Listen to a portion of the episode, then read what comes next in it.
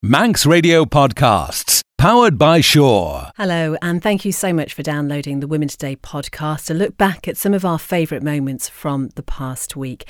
And we've been talking about the call to ban tackling from school rugby games. We've spoken to the all girl group, the Puppini Sisters, and learnt what it's like to find yourself homeless after the breakdown of a marriage.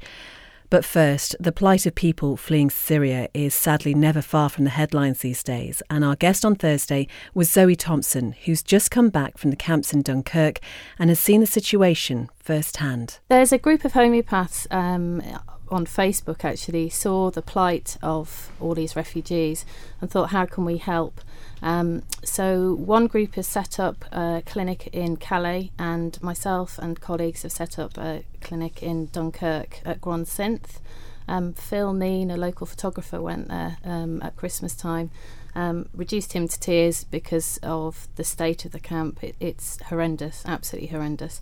Uh, mainly families that are there, um, young children, pregnant women, um, and we thought, right, what can we do to help? So um, we've been twice now, came back on Sunday morning um, from the last visit, uh, taking out lots of supplies that people had given us, um, but primarily to be able to offer homeopathic support to the volunteers and the long term volunteers there, and also to the, to the refugees. We'll talk a bit more about that support in just a moment, but I mean, we are so used to seeing these images on the television and the newspapers at the moment. What is it like seeing it firsthand? Um, it's bizarre because where the camp actually is situated, um, it's in a residential area. So where you park your car is right next to a garden centre. You then walk around the corner and you're hit by this sprawling mass of tents. Um, you have to go through police checkpoints to, to be allowed into the um, camp. Um, they take your passports, they either allow you in or they don't, depending on what mood they're in. Um, you then walk in, um, it's thick mud, it's slurry, it's got human waste in it, so the smell is horrendous um, all the way along the main entrance going in actually isn't too bad, even though it's shocking when you go in. When you go further out and see the thick mud, the clothes that are strewn everywhere, the rubbish, um, rats running everywhere, waste, it, it's horrendous. It, it, really is awful. And there's children there that are, you know, that to them is normal now. That's their normal. Can I ask? Because one of the things that you mentioned when you sent us information about this was that um, you said charities are not allowed. Yeah, the it hasn't been declared a humanitarian crisis by the French. So the big charities, um, such as the Red Cross, um, aren't in there. Um, Médecins Sans Frontières is there, um, doing what they can do. Um, but there is no infrastructure that's being put into place. Everything that's in the camp has been donated by volunteers. So people like you and me that have sent things. Um, there's a group of long-term volunteers that um, that live actually in the camp alongside the refugees, and they try and manage the food distribution, the heating, the tents. Because um, families are appearing in the middle of the night, they've got nothing with them. They're, they're you know young families, they've got um, a backpack on, and that's it. So these guys are absolutely fantastic. They they get tents for them um, and sort them out with some food um, and clothing.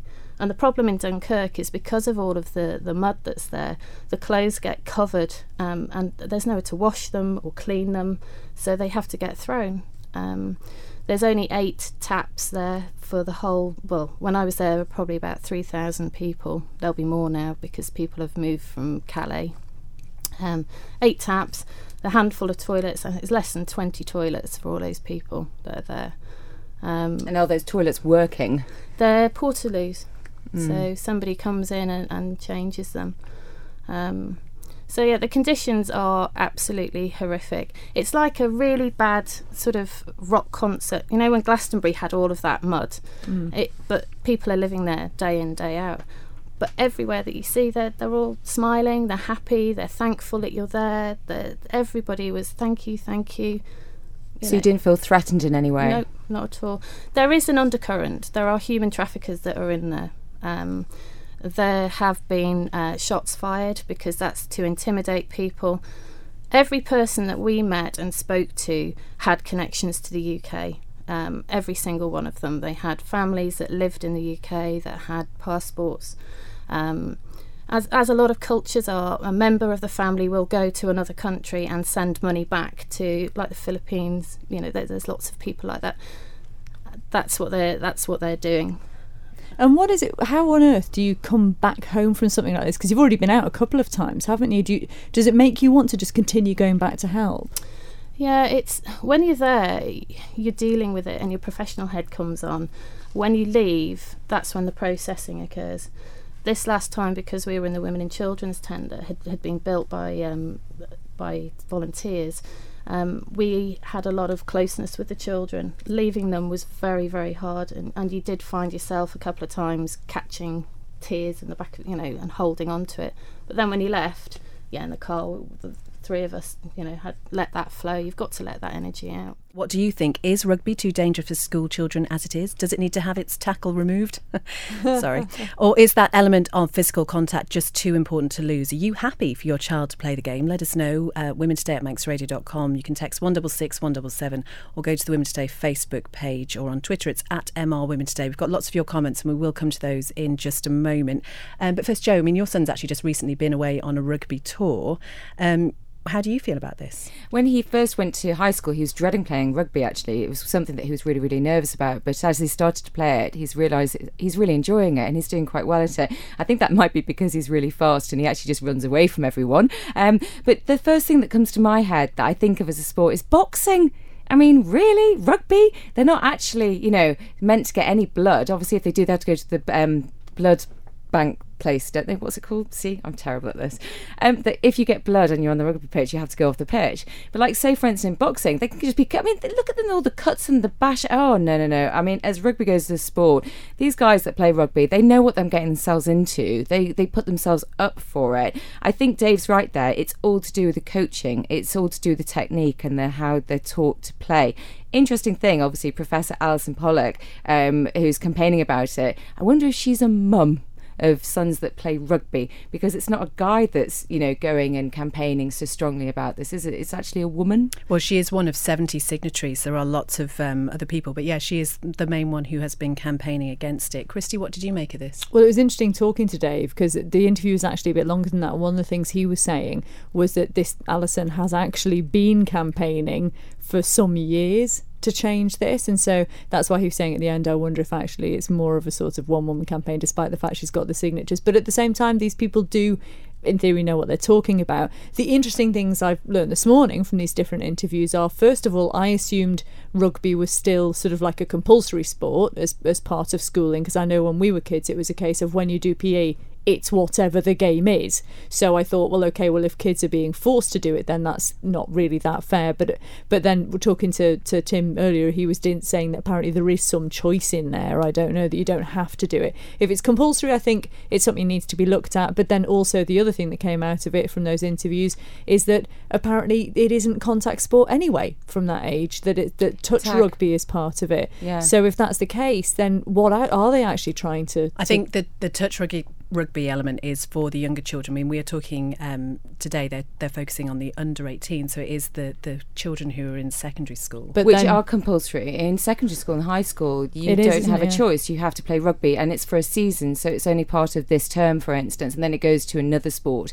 But you wouldn't be able to not play. It is compulsory. But then these other sports, you know, like uh, I used to play indoor hockey. That is so dangerous. That is ridiculously dangerous. Yeah, lacrosse and yeah, you know flying lacrosse. things through the air. And even there was a guy um, I went to school with um, who was playing football and he just did what seemed like a completely banal tackle. There was nothing dangerous about it, and his leg snapped on the pitch. You know, so you, what are you supposed to do? Winter sports, think of skiing, horse riding, I mean, horse jumping. There's just so many sports that you can think of. I think the difference is there you probably don't necessarily do those at school, you know, unless you yeah. unless you actually choose to do it.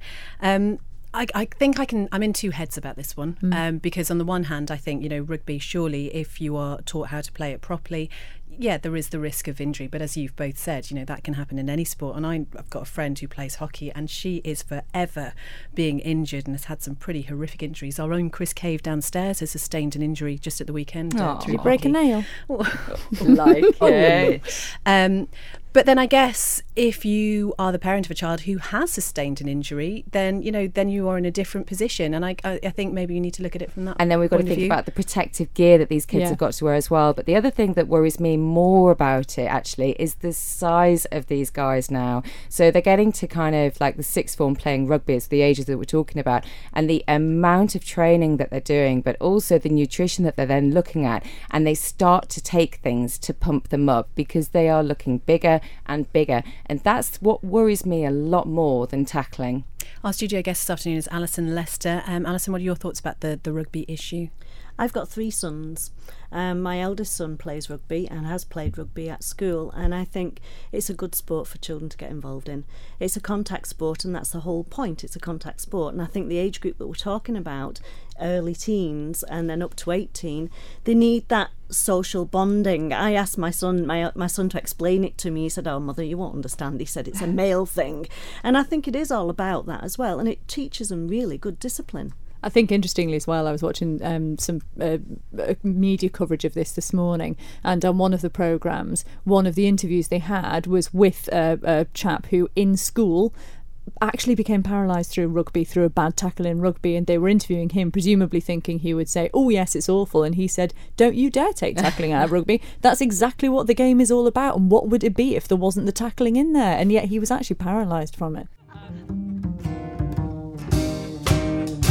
You know how some people completely throw themselves into into the 1940s or 50s and want to live that lifestyle? Yeah. We've got more of our own world which is a mixture of the old but also completely contemporary. Mm-hmm. So the way that we are in life we're completely in charge of our of our own lives being women.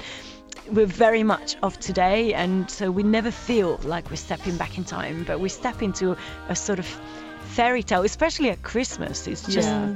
it's a fairy tale bet your wardrobe's fantastic do you, do you bring a lot of dresses on tour with you Oh yes. yes and they're all very big They're all very big. Marcella's been designing, squirreling away at the drawing board.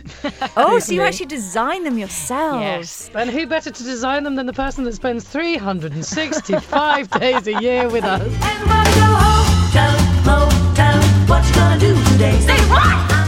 Now, I noticed that the gig in Liverpool next week is on International Women's Day. Going to be doing anything special that night then? oh you'll just have to come and find out Yeah. I can hear the cogs ticking now. Thank you for the idea. it's okay. Are there any women in particular that inspire you ladies, or, or oh, who comes to mind? Oh, there are so many. I mean, Cyndi Lauper is one. She's she's she was kind of a, a little bit of a mentor to us when we went on tour.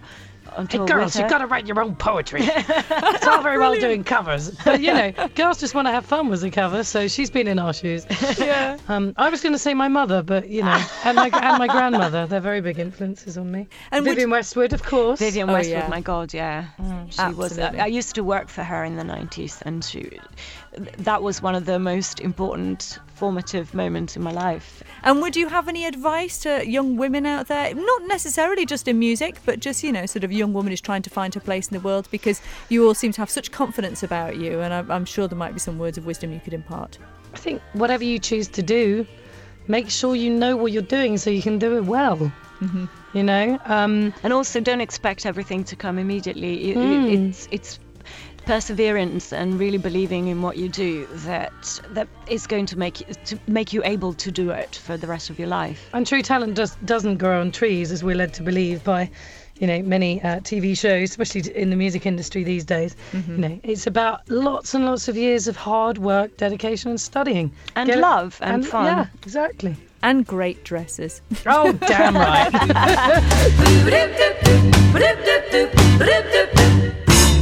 Women Today, brought to you by citywing.com for your next flight away. It was embarrassing um, because probably for about two years before I became homeless, you know, that, that was the thought. If, if I leave this marriage now, I haven't got anywhere else to go.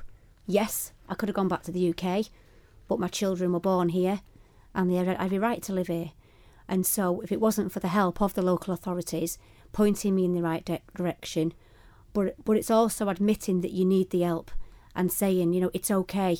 You know, it's it's not embarrassing to be homeless and to start all over again. And and yeah, I, was rock bottom. I was.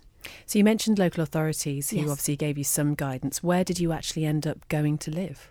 Um, I moved to a refuge and I was there for about four weeks, and they kindly let me stay there till I saved up enough money for a deposit for a flat. And at that point, how do you start rebuilding your life?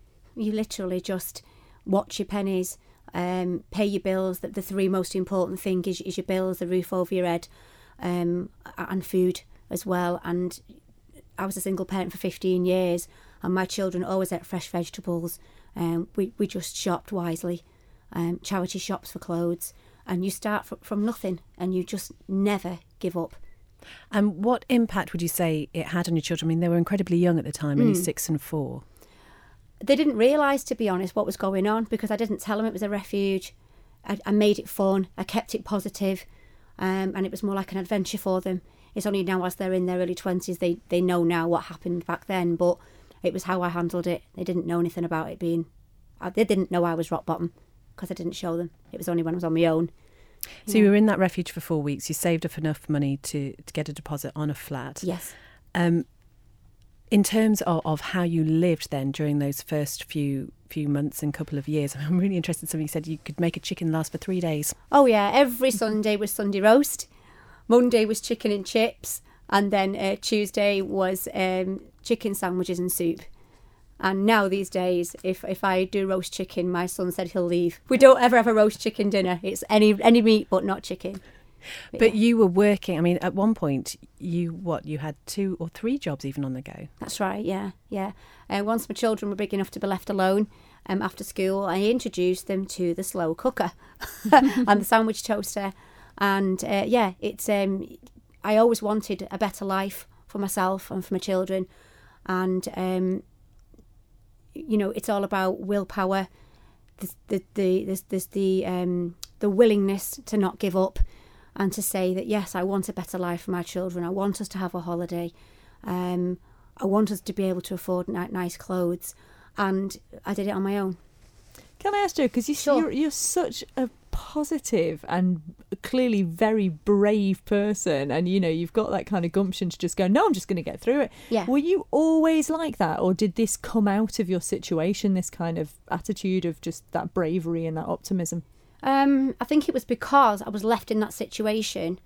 When you get to rock bottom, there isn't anywhere else to go, and you either make a decision in life to stay there and wallow in self pity, or you think, "Hang on a minute, Northern Bird, I'm not having any of this. let's get on with it, and let's do it." And anybody that's out there listening to this show today, if you are in a situation, it doesn't matter if you're a man, a woman, a teenager, and you think that you want to change your life, I'm telling you now, you can do it. You can do it. Two years ago, you bought your first home. Yeah, I did. Yeah. How did that feel? Well, I just kept thinking, leading up to it, something's going to happen. Someone's going to take it me away from, you know, take it away from me. And then I stood there on the night um, that I bought my home, and I looked around with a bottle of champagne. There was no glass, by the way; it was just the bottle. And um, yeah, it was it was just a massive achievement. And uh, you know, the Isle of Man. I've been here for 27 years. I came in when I was 17. And um, the Isle of Man's been very good to me, and I'm very proud to be part of part of what's going on on the island. In the late 1990s, Yeah. when this all happened to you, there weren't the charities providing support. There is now um, a charity called Housing Matters, Yes. which you were asked to join the board of last year. Yeah. How big is the problem over here, Joe, in terms of, of homelessness? Because I suppose most of us don't see it on the streets as, Mm. as, as we expect to see homeless people. I mean, is it much of a problem nowadays? It is. It is, to be honest, Beth. Um, it, and it can range from landlord disputes. Um, it could be just teenagers that are at home where they're classed legally able to live on their own, but then financially they can't. It can be, in my case, a marital dispute. Um, it could be uh, people that are drug and, and alcohol dependent. There's such a wide range of it. And at Housing Matters, uh, one of the things that I've introduced is, is our strapline is that we're helping people to rebuild their lives. And by coming to us, we can either help them, we can not usually, um, in most circumstances, we can rehouse them um, within 24 hours of emergency, um, roof over their head. Um, and then we work with other authorities as well um, to, to help them rebuild their lives and get them back into a, a you know, a nor- back to a normal life, really normal routine. Do you think? Because obviously it sounds like it's such a brilliant system that you know it's highly unlikely. I would have thought that anyone would end up in this situation. But could there ever come to be a time on the Isle of Man where it is a bit more like a city in the UK where there are people sleeping rough? Because I mean, there's only ever been Ted the Tramp, wasn't there? Bless him, Mm. um, years ago. It, but it's it sounds like that's unlikely to. You, you're unlikely to ever get in that situation over here. We have had, had, had um, situations where people have slept rough in, in office office doorways, but Mm. people just don't know about it on the Isle of Man. And we had a, a a young girl who was studying for her GCSEs in a public toilet. Wow. And you know, even now, people when we tell people that story, they're like, "You're kidding me." Mm. You know, so I think it's it's just it's like anything, isn't it? You've got to make people more aware, and you know, we've, we're growing the Facebook page nicely now, um, and we're doing more advertising, uh, and it, it's going to take a while to get that message around the island. But um, yeah, it's a it's a very wor- worthy cause. Housing matters. It's an incredible journey you've been on, Joe, and you know you are now doing some brilliant work helping other people in a similar situation. What would you tell your younger self? Do you think? How do you mean, my younger self? Well, the younger self who found herself in that position, nowhere to go with the Oh. two children. Just don't give up. And it doesn't matter how bad you think your life is, there is somebody else out in that world that's worse off than you. And it's all about posi- a positive attitude is worth any amount of money in the world. Stay positive because you know things will get better, but you have to it's a two-way street. You can go to these authorities and they'll help you, but you've also got to help yourself and by working hard and moving forward and looking to the future, it can be done. We are joined in the studio this afternoon by the musician Dave McLean, who is one of the people behind the island's only arts and community centres run entirely by volunteers. Um, interestingly, Dave, we've been talking about uh, volunteering already this week because it is the island's National Volunteering Week. Why did you feel it was important to have the centre run by volunteers as opposed to paid staff? Well, I think on the island to start with, there's only a, a small population. Now, if we want to produce uh, quality uh, music and quality drama for people, there isn't, uh, we wouldn't have enough money, I don't think, to be able to pay staff and then be able to bring artists over from England and all that sort of thing. So the only way we could do it was with volunteers. And I think it has to be, everybody has to be a volunteer. And uh, so far, 13 years on, still still working. And how many does it generally take for the centre to run? Well, more than you'd think, actually, because of course there's all the things that you don't think about, like um, the cleaning team, which we all get together on a Monday morning and clean the place every week. Uh, then there's tea and coffee. Uh, there's the meet and greet. There's the actual management committee. There's the technical staff, and you know it goes on and on.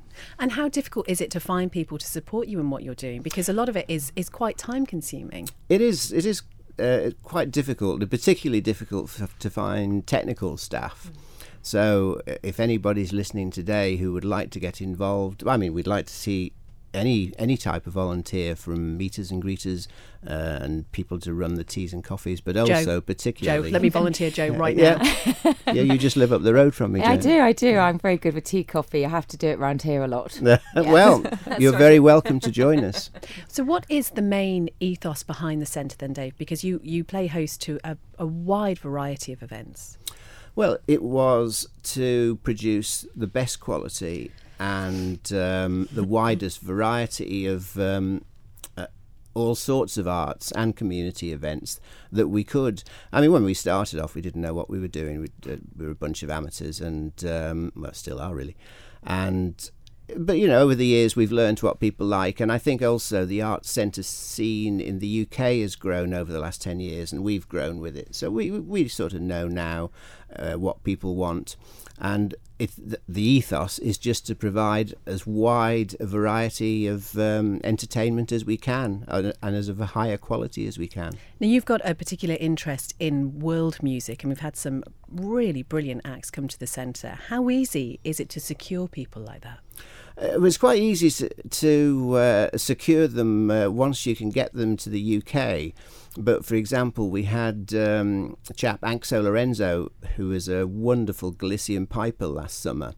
And uh, the gig in the end worked fabulous. But I think we ended up losing somewhere around about £1,500 because they just couldn't uh, organise the flights from Galicia, even though we tried for ten months to to get the flights organised. So so sometimes it can be an issue. Uh, quite a lot of these bands, though, like Shakoyak, for example, who are here on Saturday, they live in London anyway, so it's not that's not too bad. So give us an idea then of some of the people that we're going to see over the next few weeks and months. Okay, well we've got um, the Poozies coming on the 12th, who are a Scottish band, Scottish all uh, female band. Then we've got Si Cranstoun coming, who's a, a retro uh, rock and roll uh, band, coming the following uh, Saturday. Uh, we have a, uh, a play, our own inspirations um, theatre group, and that's the following weekend, and that's just in March. So it's just keeps on going. And what is the involvement like? I mean, you mentioned inspirations there, but that mm. community involvement and, and support like in Peel? Oh, it's fabulous. I mean, I always think that inspirations is one of the best things that happened in the centre because it pulls in children uh, and uh, gives gives us an opportunity to get young people involved in the centre, and that's something that I'm really keen to do, and that's going to be one of our focuses for this year. I think it's really interesting when you look at the sort of list of these names, and you just mentioned, is it Shakoyak was the, the group there at the weekend? I had never heard of this group, and there's a lot of the acts that, that sort of come over, and you think, I've got no idea who these people are but they always seem to sell out, don't they? And it's, it's do you find that the, the Manx public have a, a real interest in sort of global music and, and different varieties of music? Well, they do if I bash them over the head enough. And, uh, I, you know, so I, I get Songlines magazine, which I've actually got in front of me here, and uh, that's where I find all these bands from. But I, I think I think now people trust us that uh, that it's going to be, you know, interesting at least. Okay, they're the tunes we love to hate, but no matter how bad they are, we just can't help singing or even dancing along when we hear them. Maybe it's because they remind us of a special time in our lives, or they capture a magic moment, or they're just a little bit too catchy to ignore. Well, whatever the reason, we have been asking you to reveal your guilty pleasure songs. Here is a selection of a few. Um, be warned, you will either love us or hate us by the end of this.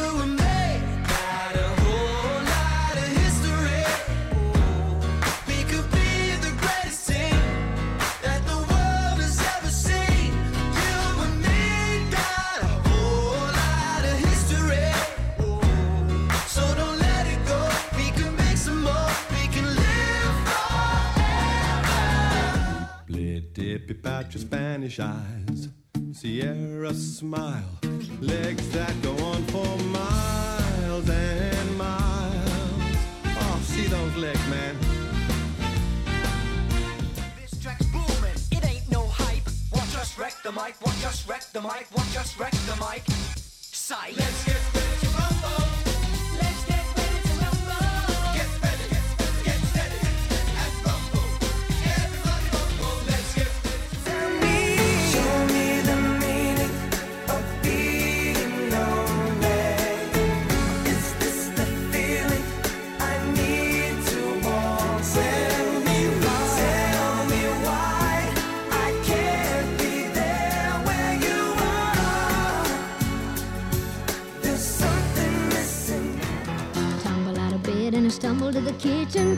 Myself a cup of ambition and yawn and stretch and try to come to life.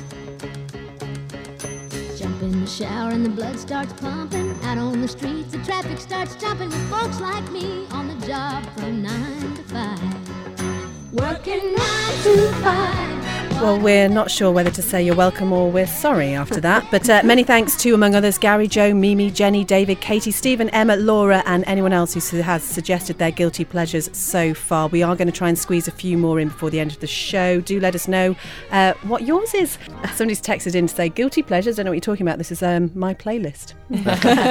well, that was a look back at some of our favourite moments from this week's Women Today programmes. If you've missed any of the shows, you can catch up on demand at manxradio.com And as ever, if you've got a suggestion of something you'd like us to talk about or a guest you'd like to appear on the show, please do get in touch with us. We'd love to hear from you. Women Today at manxradio.com. You can get to us on Twitter, it's at MR Women Today, or go to the Women Today Facebook page and message us there. But until next time, goodbye. Don't sit in the slow lane. Join the fast lane right now with Sure's all new Superfast Plus broadband. Enjoy more bandwidth, amazing speeds, and the best value on the island from just £23.95 per month. So don't be left behind. Get a piece of the high speed action with Superfast Plus broadband from Sure. For details, visit our stores in Douglas, Ramsey, and Port Erin or click sure.com. Love being Shaw. Terms and conditions apply.